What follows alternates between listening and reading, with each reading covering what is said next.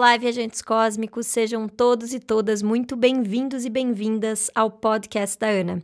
Aqui nós vamos falar sobre viagem, autoconhecimento, feminino, bem-estar, uma verdadeira viagem interior.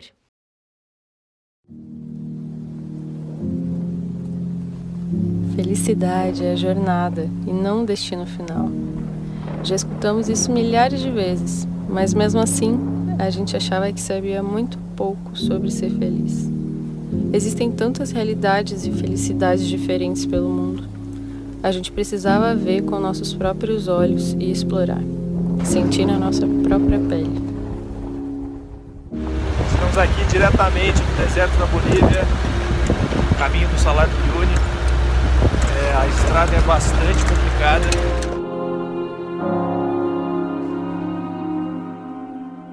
Creo que la felicidad es estar en el momento. Para mí, felicidad es conocer gente nueva. tener la felicidad de mis 16 nietos. Cuando se tiene fe y la garra de querer hacerlo, es posible. Que Deus te bendiga, espaço feliz.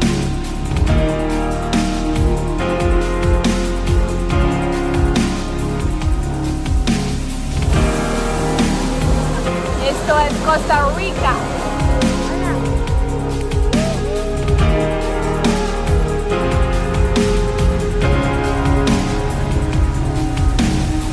Essas vivências mais puras, mais autênticas, mais é, intensas mesmo com a vida, com a simplicidade das coisas.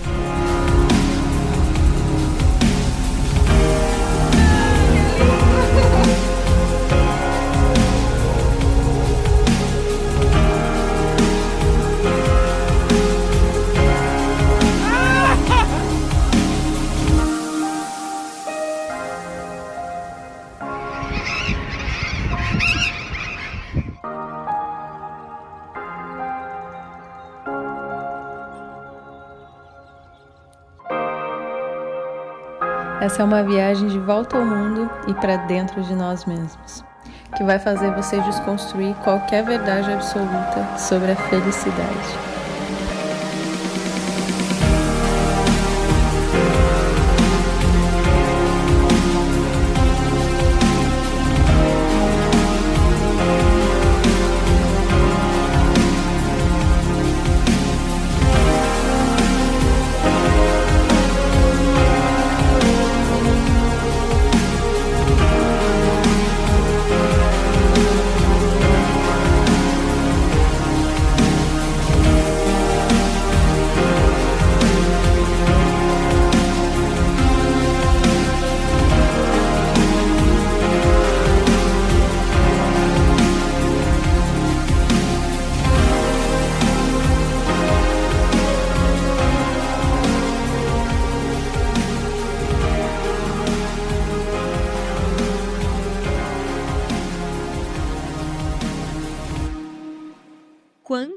Inspiração de uma vez só. Se você já foi picado por mala, o bichinho da viagem, com certeza esse vídeo, esse texto, esse áudio dessas aventuras da Ali do Léo te tocaram.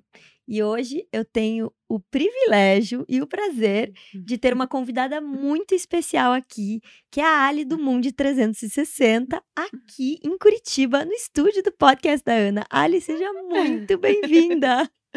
Ai, obrigada, Ana. Tô muito feliz de estar aqui na nossa casa também, né? Curitiba, nossa cidade natal. É muito especial estar aqui e reencontrar você também. Depois da Ali já ter passado por 16 países, quantos mil quilômetros, Ali? Mais de 70 mil quilômetros. Sete... Percorrido 70 mil quilômetros de carro. Uhum. Uau, quantas coisas. Quantas aventuras, quantas cidades dormidas. Mais de 250. Mais de 250 cidades. Uau, ela tá aqui. Muitas coisas. E essa viagem que ela e o companheiro dela, o Léo, estão fazendo pelo mundo, ainda estão, né? Estão de férias da viagem. Né? Ela vai explicar um pouco mais pra gente nesse episódio o que, que são férias de uma viagem, o que são férias das férias. É, e eu queria começar já te perguntando assim, Ali, é, o que é felicidade na estrada pra você? Olha, e essa foi a pergunta que a gente foi tentar descobrir quando a gente começou essa expedição há quase quatro anos atrás, lá em 2019. É, a gente sentia que a gente não sabia o que era felicidade para nós. A gente sentia que a gente era infeliz com a vida que a gente estava levando, que tinham pequenos momentos e que aquilo não era suficiente. A gente pensava, não, a vida não pode ser, só isso, né? Não, tinha alguma coisa que não estava legal. E foi esse sentimento de infelicidade que nos motivou a mudar a nossa vida completamente e construir algo que realmente fazia sentido para nós, que foi o nosso projeto, o Mundo 360, é, que tem como propósito descobrir o que é felicidade para as pessoas que vivem nos mais diferentes lugares do mundo. É, e através dessa pesquisa, dessa busca, a gente também se encontrar e buscar dentro de nós mesmos. Então, foi tudo meio conectado, tudo meio junto. E, e hoje responder essa pergunta é algo que a, a, gente sempre quis responder, mas a gente também, quanto mais a gente conhece, menos a, a gente se sente preparado para dar uma resposta, porque a gente sabe o quanto a gente ainda precisa aprender. Né? A gente queria poder dar a volta ao mundo dez vezes antes de, de dar qualquer resposta, mas claro que a gente já aprendeu muito ao longo desses anos e evoluiu. E hoje, para gente, felicidade é construir algo é, que está conectado com nós mesmos. É fazer algo que tem significado na nossa vida e poder tocar as outras pessoas ao longo do processo. Então, a gente se sente muito feliz e realizado com esse nosso projeto, que é o Mundo 360, em que a gente consegue compartilhar histórias inspiradoras que a gente encontra pelo caminho, que são a nossa vida. Né? São pessoas, amizades que a gente faz, pessoas que a gente encontra, é, que se tornam experiências únicas para nós e compartilhar as reflexões os aprendizados com as pessoas é, se tornou muito especial como parte desse propósito, né? Hoje a gente fala que a gente quer o propósito do Mundo 360 é inspirar as pessoas a buscarem a felicidade delas e o que a gente pode fazer é estimular a curiosidade, plantar uma sementinha ali, para que elas comecem a se fazer essa pergunta. Né? Como a gente se fez ali há muitos anos atrás, mais de sete anos atrás, e que originou todo o início desse projeto. Uau! E para falar no início desse projeto, é, você e o Léo vêm de uma carreira executiva, né? Do mundo corporativo. Então, vocês trabalhavam no mundo corporativo, mas uma empresa que tem uma cobrança, assim, super excessiva com os funcionários e mil e uma metas e tal. Então, vocês estavam vindo num ritmo, assim, no 220. E aí foi quando vocês se questionaram, né? E como é que foi essa decisão, assim, tipo, vamos largar tudo é, e vamos dar a volta ao mundo de carro. Como é que foi isso? Teve algum dia que vocês pensaram nisso? Ou vocês já vinham pensando? Como é que foi? Olha, foi, foi uma jornada, assim. A gente já começou, a gente já começou a perceber é, muito tempo que a gente não estava feliz, né? Que a gente estava vivendo assim aquela rotina é, modo automático. Modo automático. E só que a gente estava crescendo na carreira, né? A gente saiu de Curitiba, eu fui para a Europa, eu passei no programa de trainee de uma multinacional holandesa e fui lá morar um ano. Assim que eu saí daqui, o Léo recebeu uma proposta de trabalho para ir para São Paulo, também crescendo na carreira. E depois que eu passei um tempo lá, eu voltei para São Paulo, continuei trabalhando. Depois a gente foi para o Rio de Janeiro, também transferidos é, pelo trabalho. Assim, sempre crescendo na carreira, mas vivendo aquela vida cada vez mais é, dedicada para o profissional e ficando sem energia para fazer quase nada fora disso.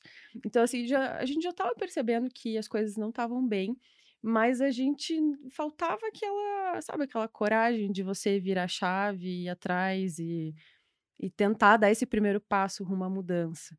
E foram aí alguns anos até o dia em que a gente decidiu parar de matar esse nosso sonho de fazer algo diferente da nossa vida, sem nem antes tentar. Não né? era isso que a gente acontecia. A gente pensava, não, esse negócio de mudar a vida não é pra gente, é para quem já tem muito dinheiro, é para quem é de família rica, a gente precisa trabalhar e paciência. Né? Até o dia que a gente falou, não, peraí, tá, tá tudo errado, eh, tem que ter uma saída. E a gente decidiu parar e, e começar a pensar sobre as nossas perspectivas, entender é, o que, que poderia fazer sentido na nossa vida. Porque a gente chegou num ponto que a gente falou assim, tá, isso hoje não tá legal. E o que, que vai estar? Tá? hoje eu não sou feliz, mas o que, que me faz feliz? E a gente não sabia essa resposta. Né? A gente não sabia o que era felicidade para nós. E como é que você vai buscar felicidade se você não sabe exatamente o que te faz feliz? Né? Você vai ficar buscando algo que é intangível, que não faz sentido. É, é, e a gente se sentiu completamente perdido nesse momento. A gente uhum. não sabia nem como começar. Mas a gente começou fazendo uma lista de coisas ali que a gente não queria mais na nossa vida, que a gente ia começar a cortar. Isso é perfeito, né? Então, assim, eu não sei o que eu quero, mas eu sei o que eu não quero. Exatamente. E aí, tipo, esse é um grande passo para qualquer mudança de decisão, qualquer coisa que você vá fazer na sua vida. Porque quando a gente decide o que a gente não quer, parece que o universo se alinha também uhum. de dizer uhum. assim: então tá, se você não quer isso, eu vou tirar isso do seu caminho, né? Daí vocês fizeram essa lista do não queremos, não queremos mais trabalhar tanto que nem loucos, que nem vocês estavam, foi isso? É, esse foi o pontapé inicial. E aí a gente começou a pensar no que, que a gente queria construir, no que fazia sentido, no que a gente gostava, é, no que, que a gente gostava de fazer, mas não conseguia fazer hoje, por que, que eu não consigo, né? E tentando encontrar caminhos até que a gente chegou nesse projeto, nessa expedição de volta ao mundo, em que a gente queria conhecer pessoas e histórias. A gente queria romper aquela bolha que a gente estava vivendo, sabe? Aquele, aquela bolha do automático, de fazer sempre a mesma coisa, e volta do trabalho, fim de semana ali perto e tchau. A gente queria romper, a gente queria é, conhecer pessoas que viviam vidas completamente diferentes e entender como elas enxergavam a vida. Né? Como será que é a vida no interior da Colômbia? Não sei, por que, que a gente não vai lá e ver? E como que é a vida no interior da Mongólia? Não sei, mas eu quero ir lá e ver. E eu quero saber como que essas pessoas enxergam as coisas. Né? Será que elas têm essas mesmas angústias que a gente tem? Será que elas são felizes? Ou será que elas também não são felizes? E, e sabe, todo aquele momento, assim, que parecia muito caótico, foi a nossa resposta. A gente pensou, é isso, a gente vai, vai descobrir. E vamos ver como é que é. E aí a gente começou a desenhar o que seria esse projeto de volta ao mundo de carro. Por que, e por que de carro, né? Vocês pensaram inicialmente em fazer uma volta ao mundo e, um, e tirar um ano sabático é, de avião, né? Simplesmente um ano sabático? Por que o carro? Qual foi essa decisão? Olha, o carro foi uma coisa assim, é, foi meio que intuitiva, porque a gente pensou, o nosso objetivo é conhecer pessoas que vivem vidas completamente diferentes da nossa, interior da Colômbia, interior do Peru, eu quero ir lá para as montanhas, não sei, sabe? A gente sempre pensava nesses lugares bem remotos, que eram totalmente contrastantes com a nossa vida na cidade. E a gente pensava, como é que a gente chega nesses lugares? Não sei, mas eu acho que pelo modo tradicional, se a gente fosse viajar de avião, pegar transporte, tours, sei lá, ônibus, seria muito complexo. E a gente pensou desde o início no carro. Poxa, com um carro a gente vai ter liberdade, a gente vai poder dirigir para onde a gente quiser. Se a gente quiser se enfiar nessa cidadezinha no meio do mapa que nem é turística, que as pessoas nem vão para lá, a gente vai poder ir, que a gente vai ter essa liberdade. Então a gente sempre, o carro sempre fez parte disso, desses nossos anseios de se enfiar aí pelos confins do mundo e, e dirigir, assim, e sentir essa sensação de ser livre. Claro que no começo a gente sabia que uma viagem de carro ia implicar num investimento inicial. Né? Uhum. Né? A gente precisaria comprar um carro, adaptar ele ali minimamente para poder é, ser a nossa casa e poder viajar. Então isso nos dava medo. Né? A gente sabia que era um investimento alto. Na época, no dia que a gente decidiu é, que a gente queria fazer isso da nossa vida, que a gente queria fazer uma expedição pelo mundo e pesquisar a felicidade pelo mundo, a gente não tinha dinheiro. A gente devia ter 500 reais guardado na conta, se muito. A gente não tinha dinheiro. E a gente pensou, meu Deus, e agora? Não, imagina comprar um carro, é um investimento alto, vai demorar muito para a gente conquistar esse projeto, já aquele desânimo inicial tentando bater, né? E aí, nesse momento, a gente pensou, bom, uma alternativa, ok, é botar uma mochila nas costas e ir de mochila mesmo que seria mais barato. Mas a, dentro do coração a gente queria porque queria fazer de carro. A gente falou, não, vamos dar uma chance para o carro. E aí a gente começou a pesquisar, né? A gente começou a montar de fato um plano de negócios assim que a gente precisava para tirar o nosso projeto do papel. Qual seria o investimento no carro, qual carro, né? E a gente começou a pesquisar tudo. E ao longo dos anos, demorou aí quatro anos para a gente conseguir tirar esse projeto do papel. É, e foi um tempo de planejamento, de levantar recursos, de pesquisar tudo que a gente precisava até conseguir, em 2019, sair para a estrada. Você sabe que tem um poema do Goethe que eu amo, que ele fala sobre o comprometimento, o poder do comprometimento. E ele diz que é, quando a gente se compromete com algo, um, invisíveis sincronicidades acontecem para que aquilo se realize, coisas que o inexplicado não explicaria. Né? Eu acho que quando vocês decidiram que vocês fariam isso, mesmo que vocês não tinham um recurso, mas vocês tomaram essa decisão, que era algo e algo tão nobre que vocês queriam fazer, que tipo seria por vocês e por outras pessoas também, é, o universo se encarrega de providenciar, né? Essa providência divina é surrealmente incrível. Uhum. E aí se encarregou de providenciar o que vocês precisavam. Ó, vocês precisaram trabalhar, vocês precisaram, mas vocês sabiam o quanto vocês precisariam, o que, que vocês precisariam fazer para então fazer isso. Inicialmente vocês tinham o plano de fazer um ano ou já quatro anos? Desde o começo, a ideia era dar a volta ao mundo por quatro anos desde o começo. Ó, você falando isso, Ana, da, das coincidências, né, das providências divinas, eu tenho uma história para compartilhar. Que, assim, desde o momento em que a gente decidiu, parece que os caminhos se abriram mesmo. Parece que tudo começou a conspirar a favor. E a, a questão dos quatro anos é engraçada. Às vezes as pessoas acham que a gente ah, brotou da nossa cabeça quatro anos.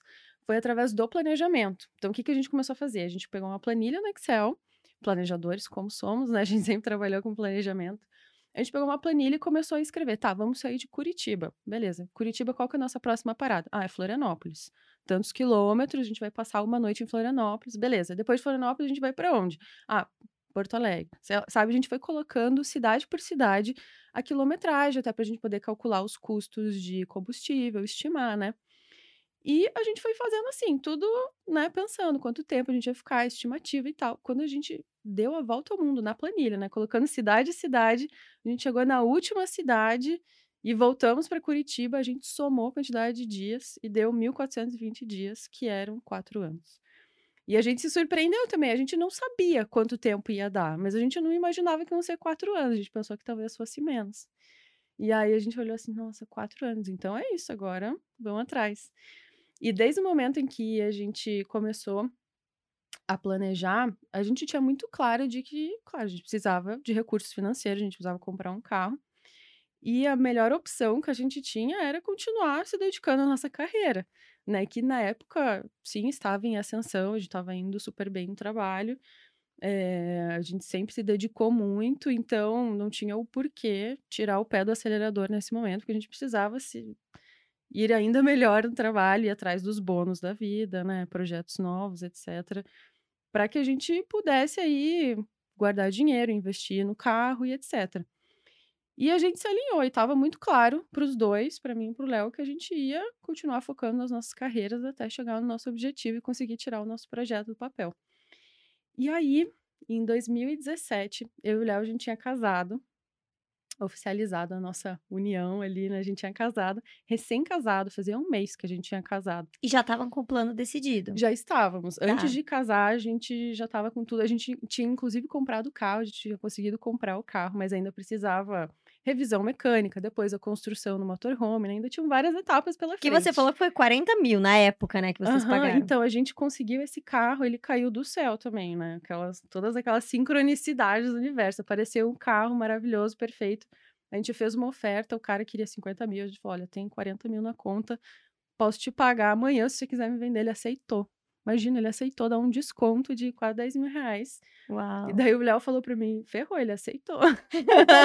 Agora tá, o compromisso tá mais firmado ainda. Sim, imagina, a gente morava em São Paulo, a, a garagem do nosso prédio, a gente morava num prédio pequeno. Nunca, o carro não entrava nem na garagem do prédio, porque é uma caminhonete grande, é uma Land Rover Defender, ela é alta, tem dois metros e meio de altura. Não entrava, a gente comprou o carro, não tinha nem onde estacionar. A gente teve que sair correndo atrás no estacionamento lá para pagar, enfim. Mas deu certo. E aí, o que aconteceu? 2017, recém-casado, recém-comprado carro, eu recebi um contato de um headhunter pelo LinkedIn. E eu estava trabalhando em São Paulo, Léo também, a gente morava juntos lá. E o cara me oferecendo, me especulando ali para uma vaga numa outra empresa, só que no Rio de Janeiro.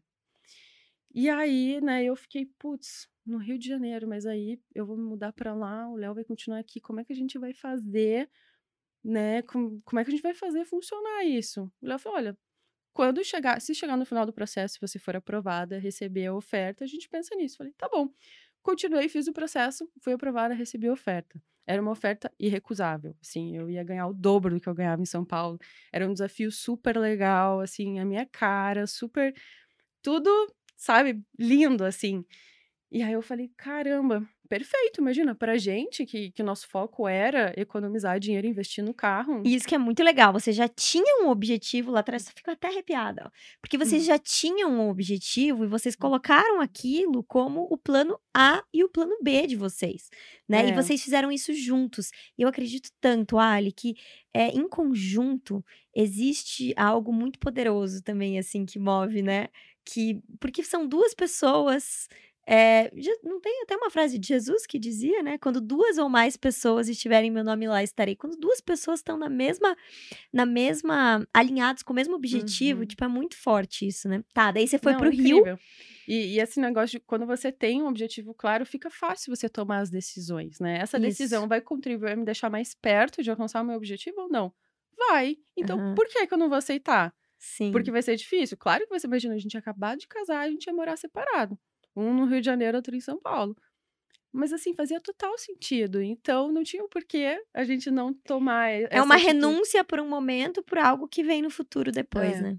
E claro, é um movimento arriscado, né? Toda mudança, ela traz riscos. Existia o risco de eu abrir mão do meu emprego para ir para esse novo, não me adaptar e ficar sem nada, né? De repente ter que procurar um outro emprego. Assim, sempre existem riscos, mas a gente estava disposto a correr eles, porque o retorno, se desse certo, ia ser muito positivo. E aí eu aceitei esse emprego e fui. De janeiro de 2018, eu estava morando no Rio de Janeiro, o Léo em São Paulo, e a gente vivendo ali da ponte aérea, né? Quando dava, quando a passagem não estava absurdamente cara.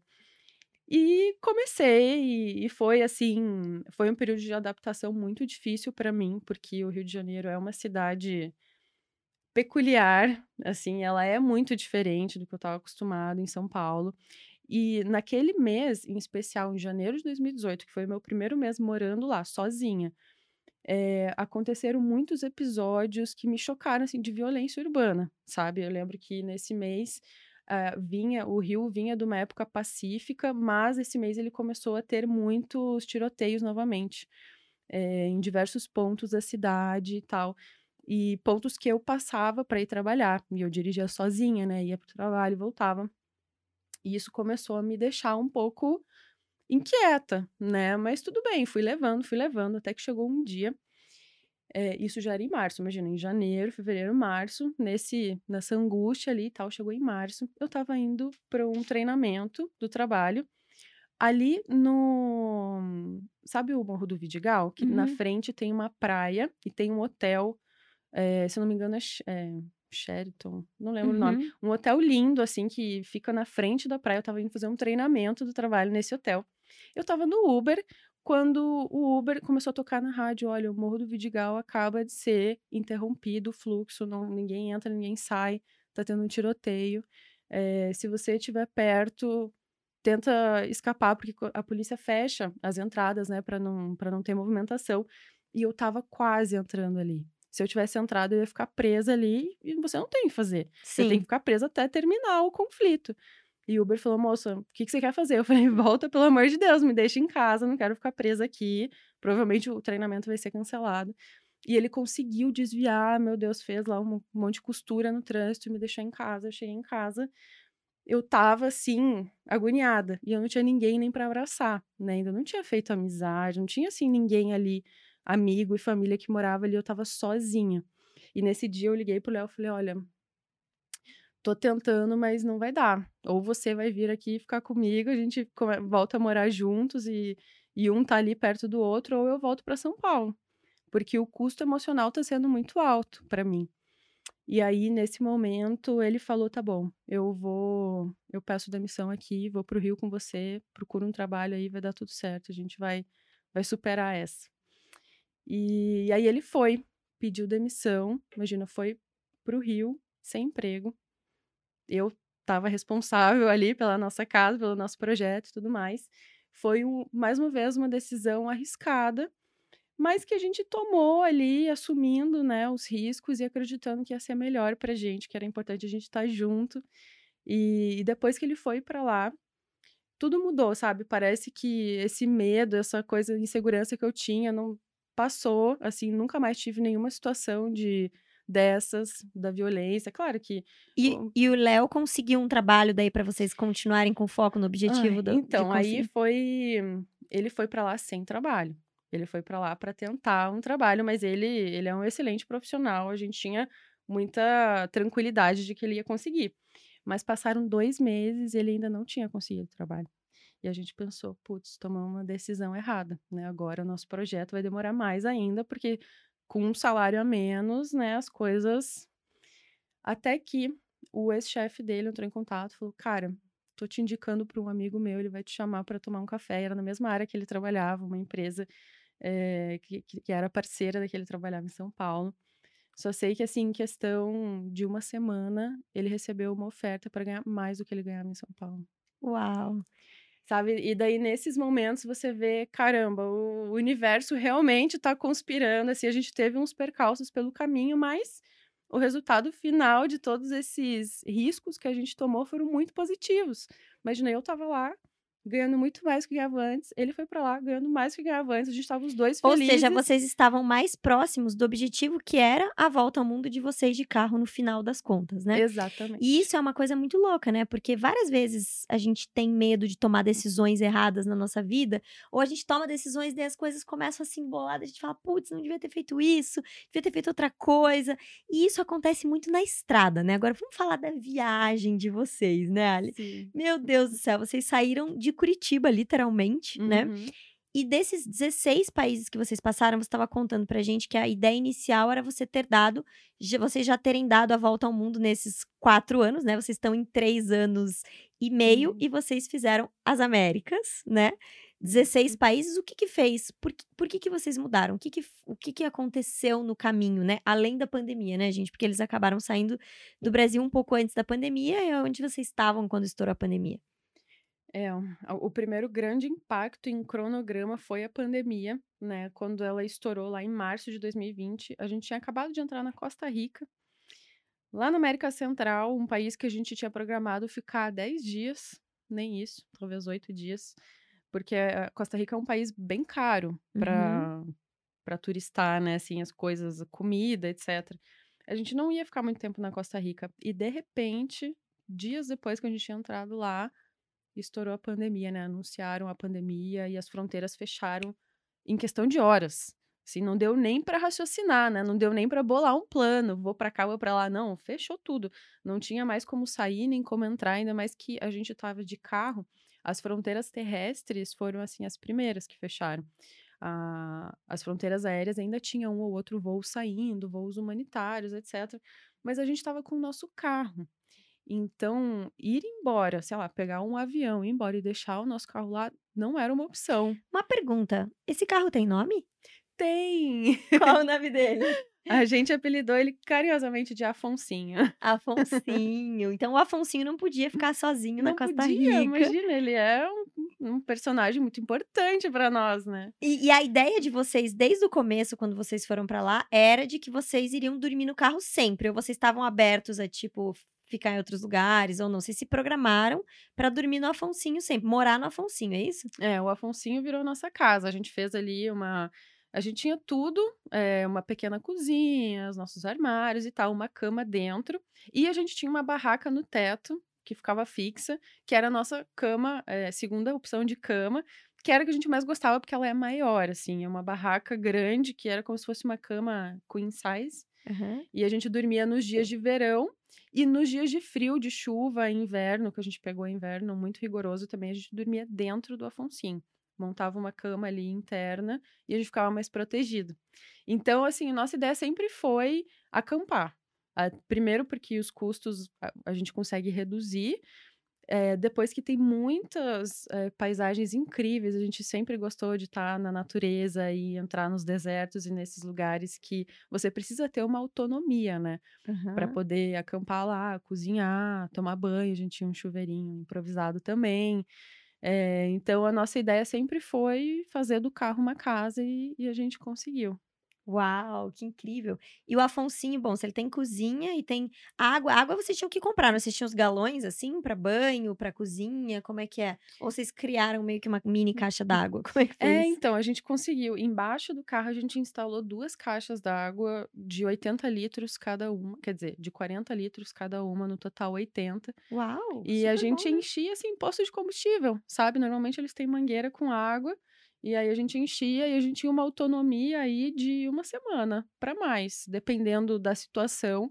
eh, tomando banho, por exemplo, quando a gente estava acampando no verão, na praia, a gente tomava banho todo dia, eh, durava uma semana. E aí a gente tinha uma caixa que a gente usava só para consumo, né, para tomar e para cozinhar, que tinha um filtro, e a outra caixa d'água a gente usava para o banho. Bom, se teve banho, Hum. se você falou isso, que teve banho todo dia, teve dia que não teve banho, é isso? Vários dias que não teve banho. Conta um pouco pra gente, qual que foi essa aventura aí dos dias que não puderam ter banho? Porque a É. gente, eu vi no site de vocês que tiveram também dias que vocês pegaram 42 graus e dias que vocês pegaram menos 16. menos 16. Aonde que vocês pegaram 42 e menos 16? Como é Foi- que vocês fizeram esse rolê aí? 47 graus, se eu não me engano, 47. a maior temperatura foi no Arizona, nos Estados Unidos, no verão, pico do verão, junho. Meu Deus, foi E o ar-condicionado do quente. Afonsinho? Só tinha o ar-condicionado quando o carro estava ligado, na parte da frente, na parte de trás da casa não tinha. E esses dias eram difíceis. Muitas vezes a gente acabou tendo que ir para um hostel, para um hotel, porque a gente não dava conta nessas temperaturas extremas. Mas a gente nunca planejou passar muito tempo nelas. Então também, né, se era ali uma semana crítica, tudo bem, a gente ficava no hotel, no hostel, no que dava, alugava um apartamento até passar. É, e a temperatura mais baixa, menos 16, foi na Carolina do Norte, nos Estados Unidos, numa região montanhosa. A gente passou o ano novo de 2022, a virada de 2021 para 2022 lá. No dia 1 de janeiro, a gente acordou e tava tudo tomado pela neve. A gente abriu a janela, assim, uma nevasca terrível. O Afonsinho Meu afundando quase. Sim, congelou tudo. Quando a gente tentou abrir a porta, a porta não abria. Começou a dar aquele desespero. Estamos presos aqui dentro. Congelou, assim, um frio. Uau. Foi o pior frio. E o pior, assim, não foi menos 16 caminhando na rua. Foi acampando 24 horas em menos 16. Na verdade, a gente ficou 48 horas. Até que congelou até a alma. A gente falou, não, não, chega. Vamos ter que sair daqui. Vamos para um lugar mais quente.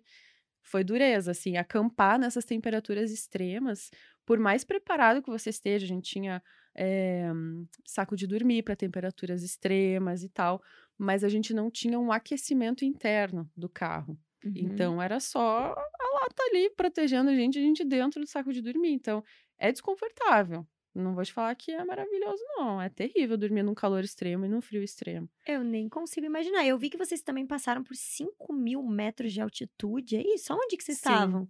Foi no deserto da Bolívia, no altiplano, ali na fronteira entre o deserto do Atacama do Chile com a Bolívia, tem um trecho do deserto da Bolívia que é, foi, esse foi um dos lugares assim mais eh, inóspitos que a gente já cruzou nessa nossa trajetória pelas Américas, porque é um deserto com cara de deserto.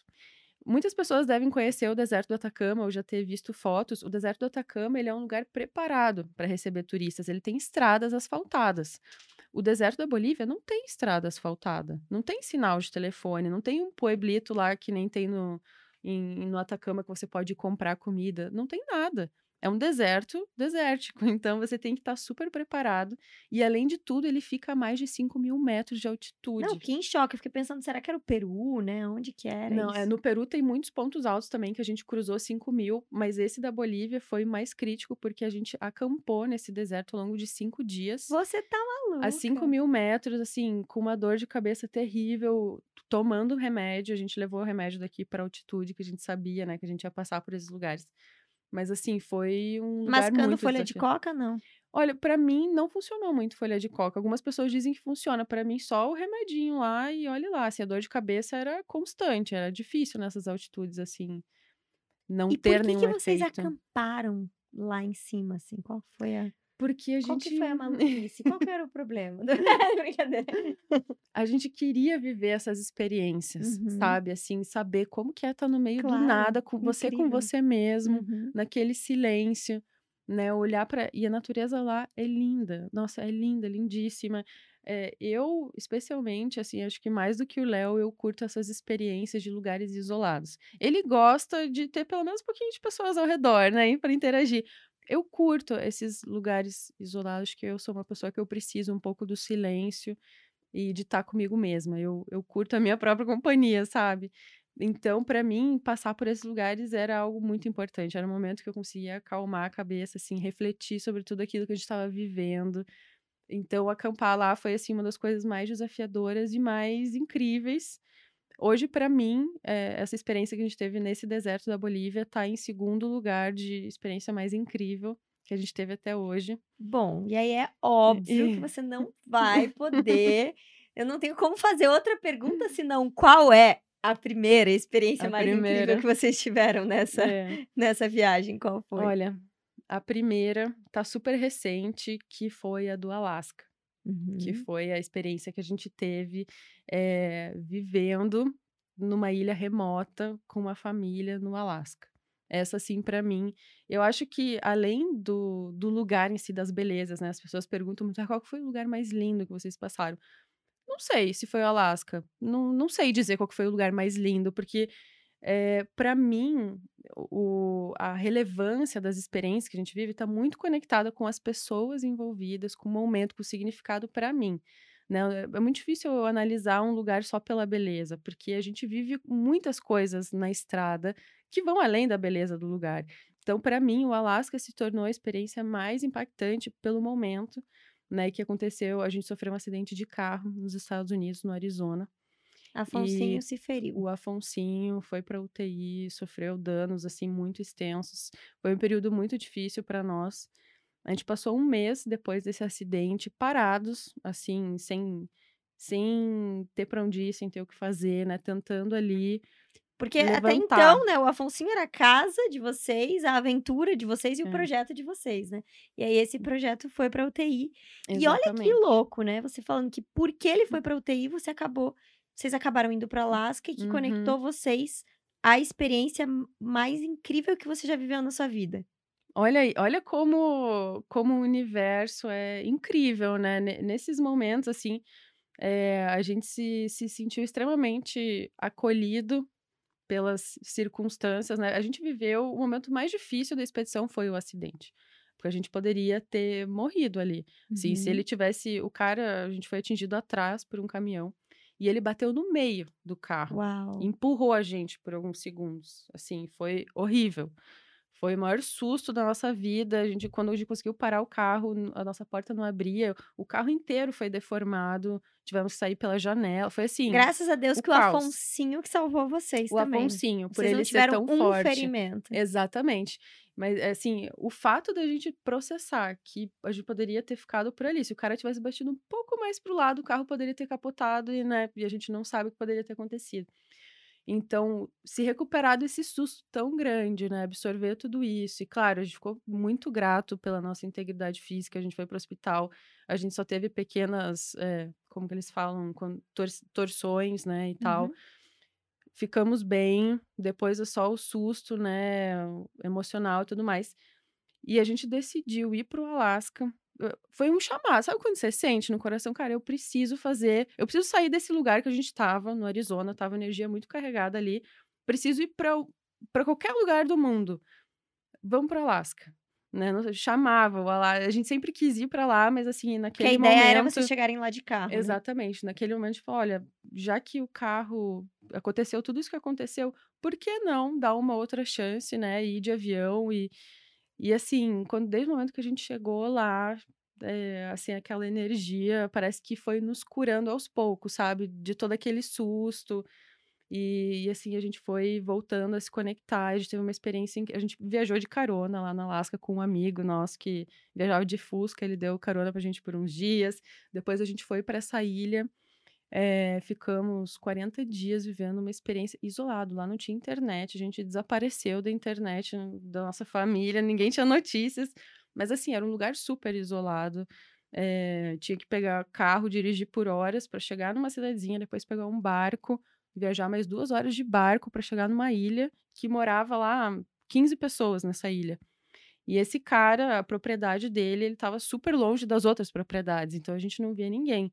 Ele morava lá sozinho.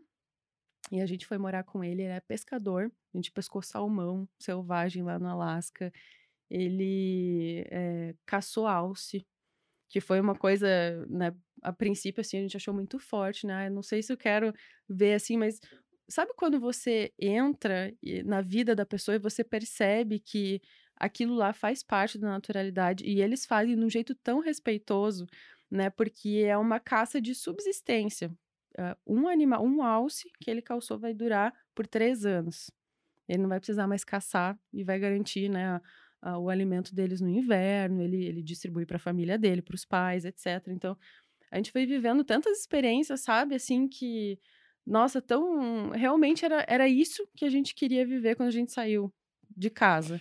E você não tem a sensação, Ali, que quando a gente viaja, a gente passa a perceber que não existe certo e errado? Uhum. Eu acho que a estrada, ela nos ensina demais, assim, que só tem diferente, né? O que, quando a gente julga, a gente foi tão ensinado a dizer assim, ah, isso é bonito, isso é feio. Uhum. Isso é certo, isso é errado.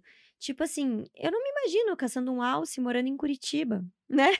Sim. Mas não, mas e por que que é errado? Ou por que que é... Não, não existe isso, né?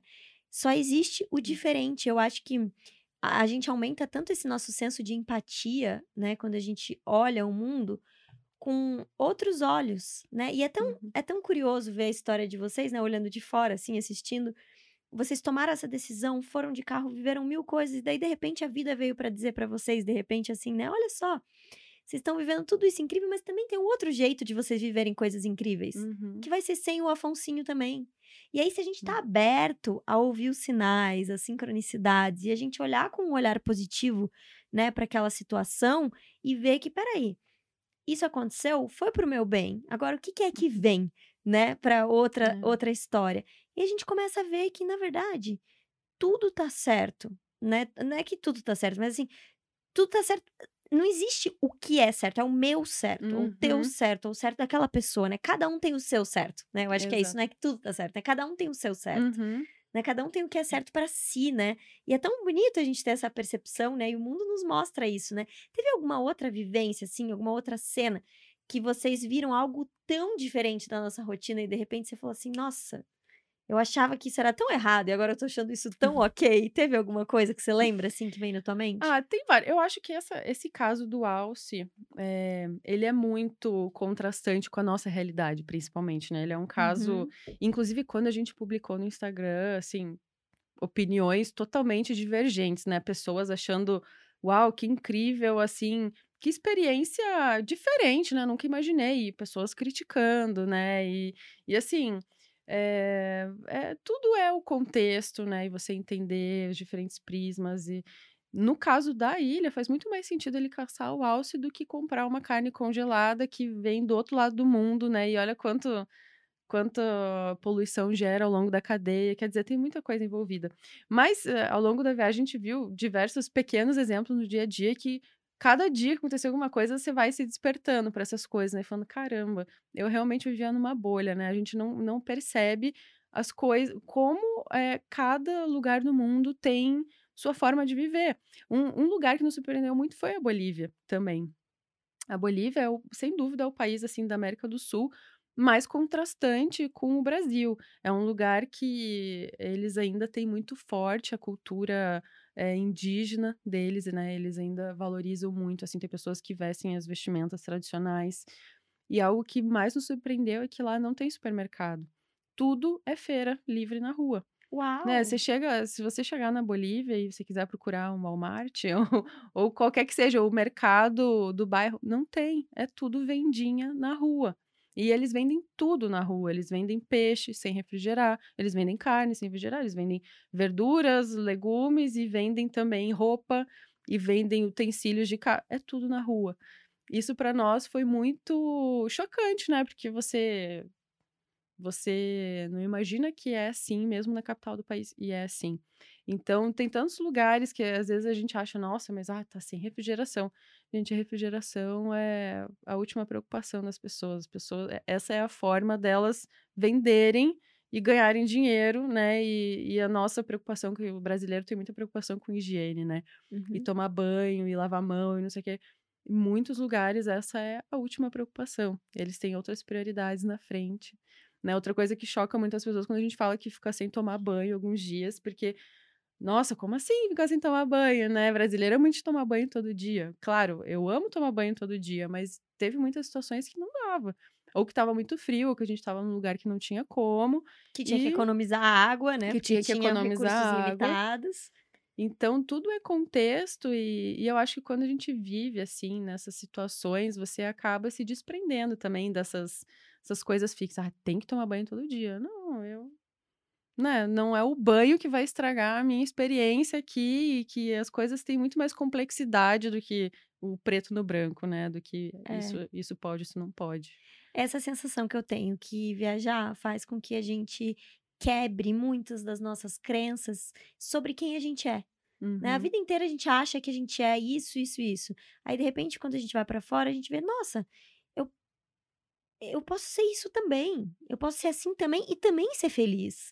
Tem esse Uhum. outro lado meu que eu não conheço. Então, é quase como se a gente fosse encontrando pedacinhos nossos pelo mundo. Você tem essa sensação também? Sim, não, total. E cada experiência que a gente vive, parece que você conhece mais um pedacinho novo de você, né? E você vai, assim, eu eu, eu falo pro Léo que eu acho que vai ser difícil um dia a gente, assim, parar totalmente, mudar de novo esse nosso estilo de vida, né? Que a gente saiu de uma vida tradicional para uma vida nômade pelo mundo e eu acho que vai ser muito difícil a gente sair da vida nômade e voltar para uma vida tradicional no futuro, porque é, essa questão de todos os dias você viver algo diferente, você sentir que você está evoluindo, né, diariamente, assim, sendo exposto a novas coisas, é, é viciante, assim, ou é, é um negócio que preenche, né? Exato. E você sabe que é justamente isso que eu estou vivendo agora. Né? Porque eu fiquei também três anos não nômade de carro, mas sem ter casa, né? Uhum. É, e há muitos anos já que eu viajo, mas três, três anos que eu fiquei nômade de casa. Minha mudança era sempre cabia dentro de um Uber, né? E aí eu senti de fazer um movimento contrário. Uhum. Porque eu sentia que no meu movimento evolutivo, eu já sabia viver muito pelo mundo. E que o grande desafio seria eu voltar a ter uma rotina, né? E uma coisa que as pessoas sempre me perguntavam quando eu tava viajando, e devem perguntar muito pra vocês isso, né? Mas você não sente falta de ter raízes? Vocês não, se- alguma pessoa já perguntou? Vocês já ouviram essa pergunta antes? Qual que é a tua Sim. resposta sobre isso? Eu acho que, além das raízes, uma coisa que perguntam muito é sobre a família. Nossa, ficar tanto tempo longe da família, porque a gente tava aí há quase quatro anos longe da família, sem ver nossa família e sem ver nossos amigos, né? Fazia quase quatro anos que a gente saiu do Brasil, a gente não tinha voltado, essa é a primeira vez. E, e eu acho assim que, claro que a gente sente saudade, claro que a família e os amigos são importantes, e agora as raízes, eu não.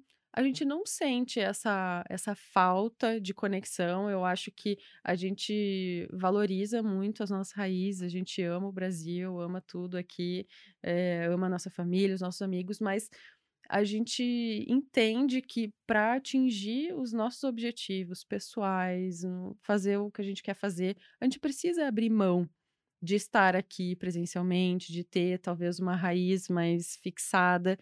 E eh, isso já está tão bem resolvido dentro de nós que a gente não sente que isso é um empecilho, sabe? Sim. E que isso não significa que a gente ama menos a nossa família. Eu acho que cada pessoa tem uma conexão diferente com a família e com as raízes, né? Eu, eu acredito que esse estilo de vida não é para todo mundo. Com Uhum. certeza não é.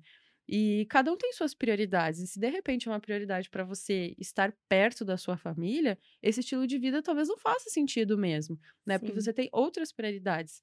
As nossas prioridades hoje, elas são outras, né? A gente tem esse espírito, parece que pra gente se sentir preenchido, feliz, a gente precisa estar em movimento, a gente precisa estar nessa busca, a gente precisa se conectar com novas pessoas, novas histórias, isso faz sentido para nós. Então, na nossa vida, eh, isso tudo já tá muito bem resolvido, sabe? Você sabe que uma das coisas que eu escrevi, e eu acho que vai fazer sentido talvez pra você, é que eu descobri na estrada que as minhas raízes não não são onde eu estou, mas elas são quem eu sou. Uhum. Porque quem a gente é, a gente leva pra todos os lugares. As nossas raízes são o nosso coração, é a nossa essência. né? Então eu acho que as pessoas relacionam muito raízes com um lugar, né? Eu Uhum. acredito que a raiz é o, é o seu estado de espírito, né? É Quem você é. E aí, isso que foi um grande desafio pra mim, porque daí eu cheguei a essa conclusão de que eu não era onde eu estava. E daí eu tava viajando, eu tava sempre feliz, mas daí eu, mas em Curitiba tem alguma coisa estranha aqui.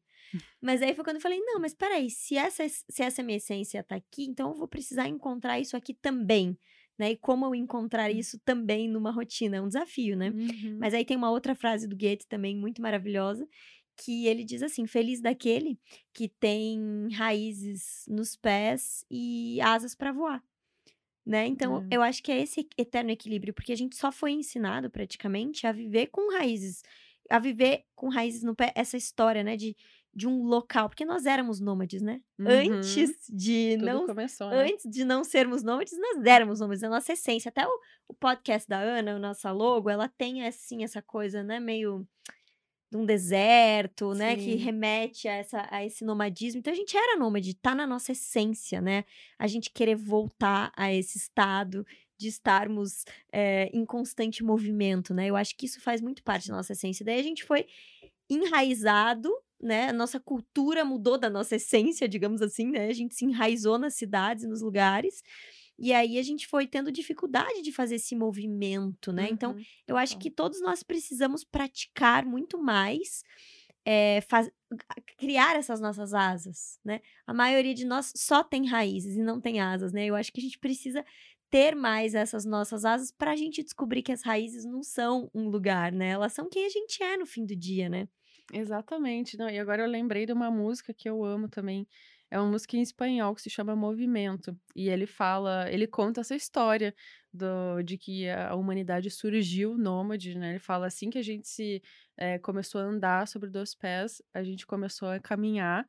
E ele fala que a gente não tem nenhum pertence, mas sim mochilas, eh, bagagem que a gente pode levar para qualquer lugar e que nós estamos vivos quando nós estamos em movimento. E quando o movimento acaba, não existe mais vida. Né? A morte é o- a falta do movimento. E, e a gente sente muito isso, assim, para nós esse movimento é muito importante. E, e como isso está na, na origem de todos nós, eu também acho que esse movimento é importante para cada um. Mas talvez algumas pessoas lidam ainda de formas diferentes com as raízes. Isso que você falou de, de ser quem é, é muito lindo, porque não importa em qual lugar a gente esteja, a gente carrega essas raízes, essa energia que nós brasileiros temos, né? E que é muito gostoso fazer essa troca e trocar com outras pessoas, com outras culturas. E, e aí é uma manifestação das nossas raízes, né? Porque não Perfeito. importa onde a gente tá, a gente tem essa nossa vibração, essa nossa alegria, e assim vai. Perfeito. Se você pudesse voltar agora, assim, em uma cena ou um lugar, qual lugar você voltaria agora? Nossa, muito. repetir. para repetir muitos lugares. Eh, como eu falei, o Alasca e a Bolívia são os mais especiais, assim, até hoje eu considero as experiências mais intensas que a gente viveu. Mas um lugar que eu amei de paixão foi o México. O México foi muito Ai, eu especial. sou suspeita pra falar do México. Nossa, tenho muita vontade de voltar e explorar mais, assim. O México é um país grande. A gente acabou percorrendo o Caribe e depois o centro do México. Eh, e saindo, entrando pelo Texas, nos Estados Unidos, a gente gostaria de percorrer o outro lado do México. Tem a Barra Califórnia, tem outros. É assim, o México é um lugar muito especial. Eles têm uma energia muito boa. É. Se, se fosse voltar hoje, se você me falar agora, eu quero me teletransportar para o México. Ai, eu também, vamos Amo. juntas, então. e qual lugar que vocês passaram e, tipo assim, putz, não voltaria e teve alguma coisa que não ressoou, assim?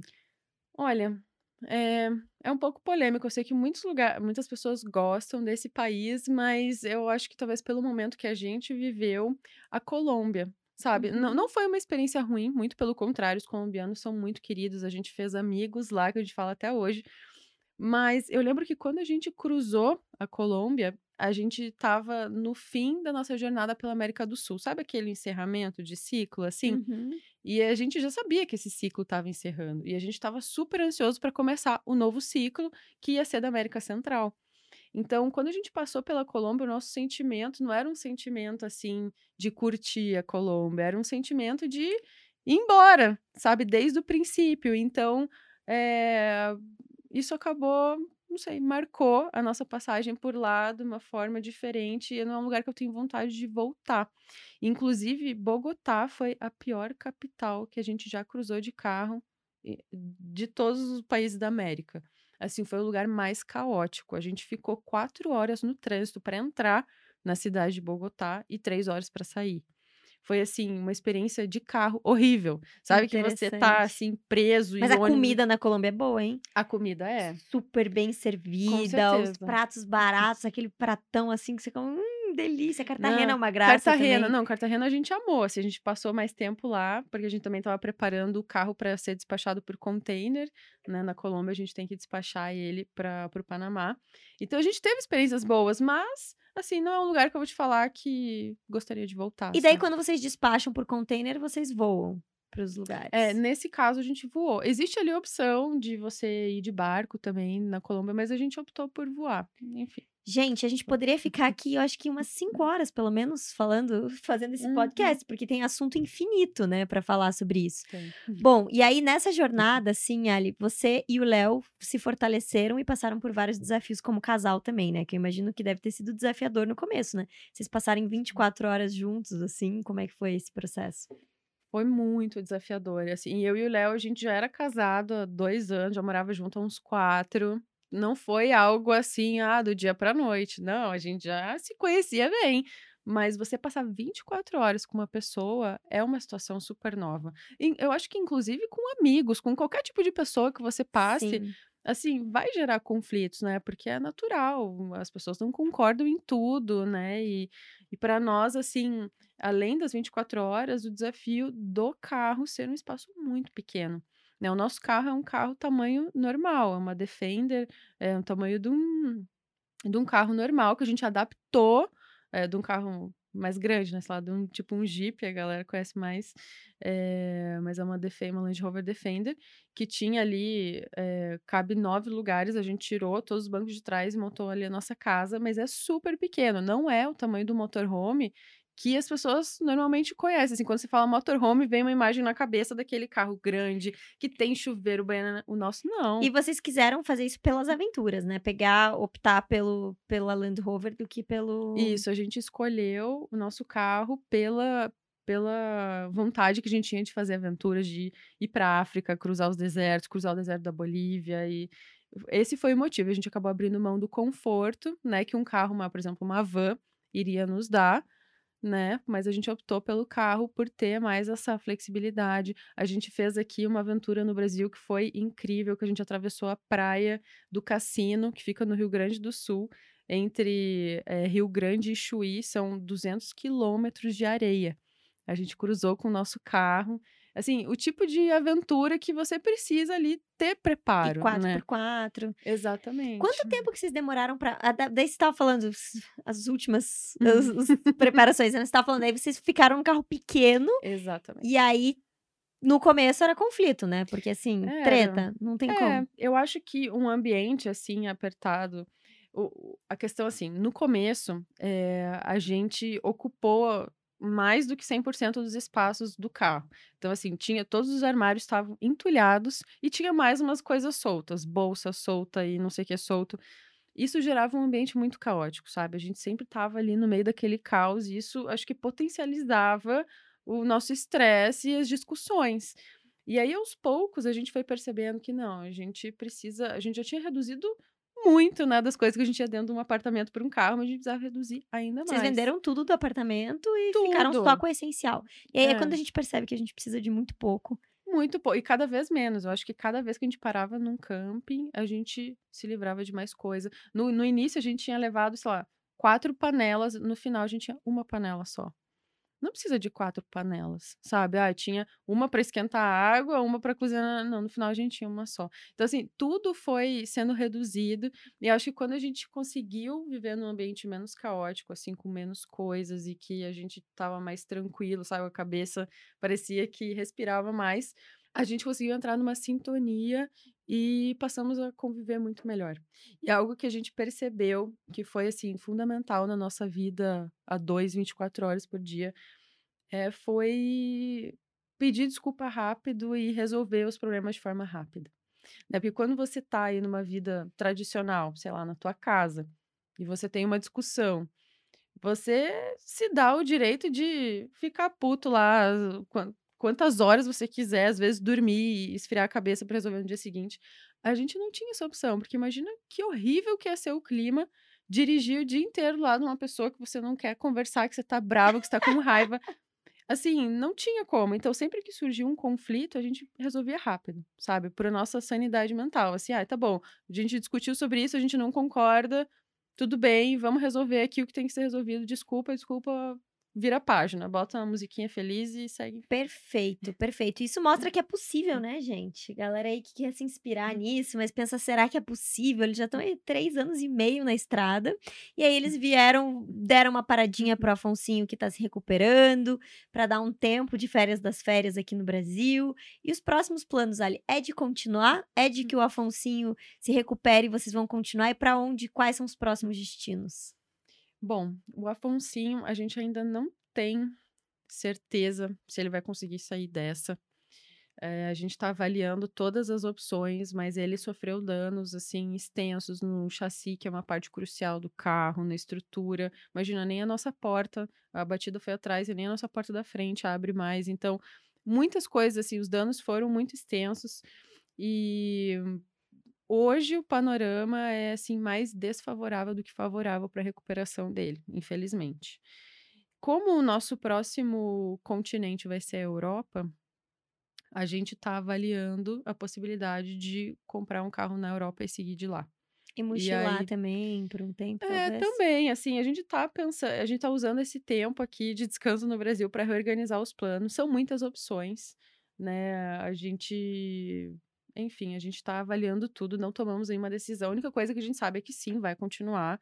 Esse, assim, além de ser o nosso projeto de vida, é, é o que a gente ama fazer. Hoje é, é nosso projeto pessoal, é nosso trabalho, é, é tudo junto e misturado. Então, assim, eh, essa é uma pausa que foi forçada, né, fora dos planos, mas que está sendo bem-vinda também. A gente está reestruturando.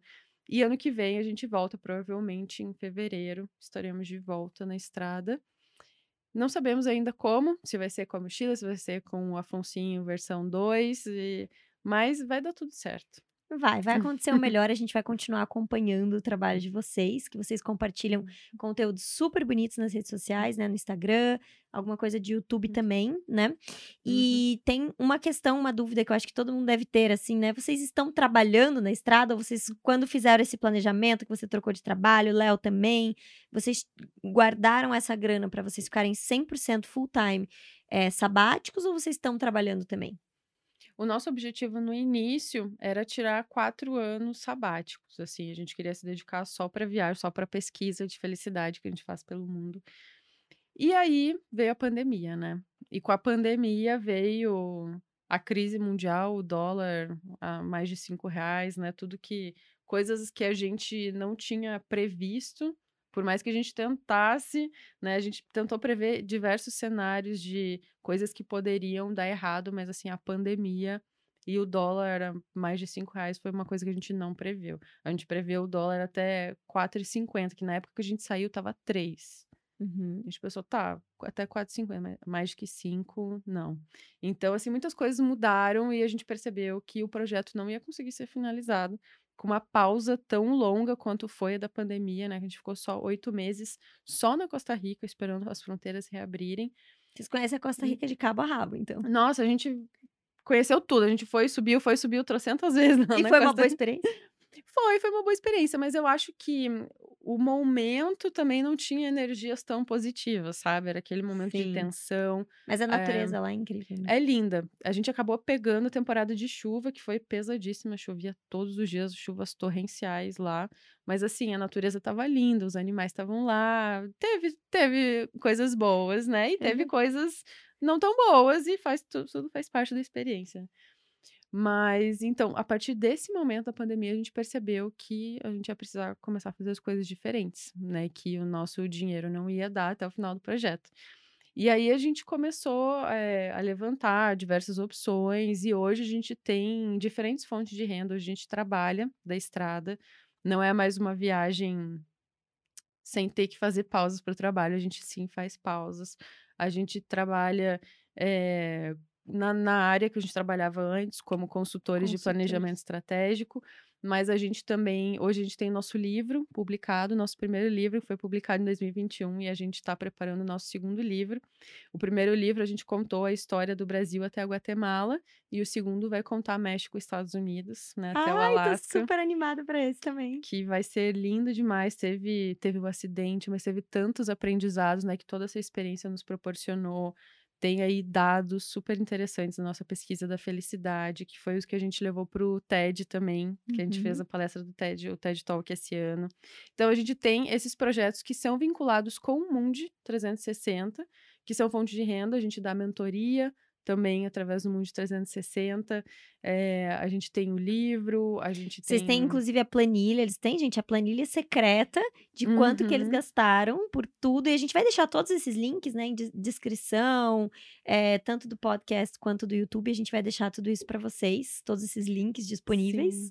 Pra todo mundo. Então, e tem também o doc, né, que é pra finalizar, você tem que falar disso, que é o que vocês Sim. websérie, né? A gente tem uma, uma série que hoje está disponível no streaming. Ela nasceu como uma websérie para internet e acabou indo para o streaming. É, tá disponível, tá lá no nosso site, tem todos os links, né? Tá na plataforma da Amazon Prime, num canal especial, tá no Vivo Play, tá no NetNow, tá numa plataforma do México e da América Latina. Se alguém mora aí pela América Latina, vocês podem ver com legendas em espanhol também. Tá tudo lá no nosso site. Então, hoje a gente criou aí um, uma diversidade, um portfólio de opções de fontes de renda e de trabalhos e que que o mais importante é que trabalhos que fazem sentido para nós, né? Que, que a gente se sente muito feliz em fazer e compartilhar com todo mundo. E que com certeza vocês estão inspirando muitas pessoas a tomarem decisões, às vezes, não tão eh, radicais como largar absolutamente tudo e dar a volta ao mundo, mas às vezes de fazer a sua primeira viagem. A sua Uhum. primeira viagem solo, a sua primeira viagem internacional, porque as viagens elas têm esse poder catalisador de nos transformar, né? Com certeza. A gente, eh, a gente tenta, assim, mostrar para as pessoas que. para que elas não desistam desses sonhos antes de tentar. Porque foi o que a gente fez por muito tempo, né? A gente matava o nosso sonho mesmo sem antes tentar. A gente pensava, nossa, que incrível que seria esse projeto pelo mundo, mas não, a gente não. Não, isso aí é coisa para milionário. A gente não vai ter o dinheiro para realizar. A gente nem tentava colocar no papel. E a primeira vez que a gente foi ousado e falou, tá bom, mas vamos colocar no papel, vamos ter uma noção de quanto vai custar isso? Porque a gente nem sabia. A gente só achava que ia ser algo milionário e inalcançável. E quando a gente fez a nossa primeira planilha lá, tentando pesquisar e, estimar alguns custos, a gente viu que, peraí, não é impossível. Ainda É por cima, possível. quando você sincronicamente é convidada para um trabalho que você ganha o dobro, o seu marido Né? também, e tudo conspirou para que vocês conseguissem planejar isso de forma tangível, né? É, e hoje, se você quer dar o primeiro passo, a gente disponibilizou a nossa planilha completa do que a gente usou para planejar eh, tanto o sabático quanto a nossa viagem pela América do Sul. Tá lá com todos os gastos, com todos os detalhes. aí Você não precisa sair do zero, que nem a gente saiu, né? Que a gente teve que planejar do zero. Tem lá uma planilha prontinha só para você usar para você. E hoje a gente vende também no nosso site, né? Como um produto para ajudar as pessoas a viajarem mais e apoiar o nosso trabalho também. E todo mundo segue junto, prosperando. Maravilhoso. Ali, nossa, eu queria poder ficar falando com você aqui até Uhum. amanhã, porque a gente tem assunto para falar até amanhã. Mas foi incrível ouvir um pouco mais da sua história. É, foi mui- é muito inspirador, né? Eu sou uma suspeita para falar sobre viagens e de uma forma tão inspiradora. É, porque é, é algo muito diferente o que vocês fizeram, né? Em nenhuma van Uhum. vocês, vocês resolveram se aventurar, né? Vocês quiseram ir com um carro mesmo e, e em casal, e em conjunto, e vocês conseguiram passar por tantos desafios, e uma pandemia, e acidentes, e tantas coisas. Então, é muito lindo, muito inspirador. Me sinto muito grata da gente ter se conectado lá atrás, no colégio. Gente, a gente chegou à conclusão hoje que faz uns. Será que dezo... Você foi no meu aniversário, Ali, de 18 anos. De 18 anos. Eu tenho 32, gente. Façam as contas rápido aí, porque eu não sei quanto que dá isso.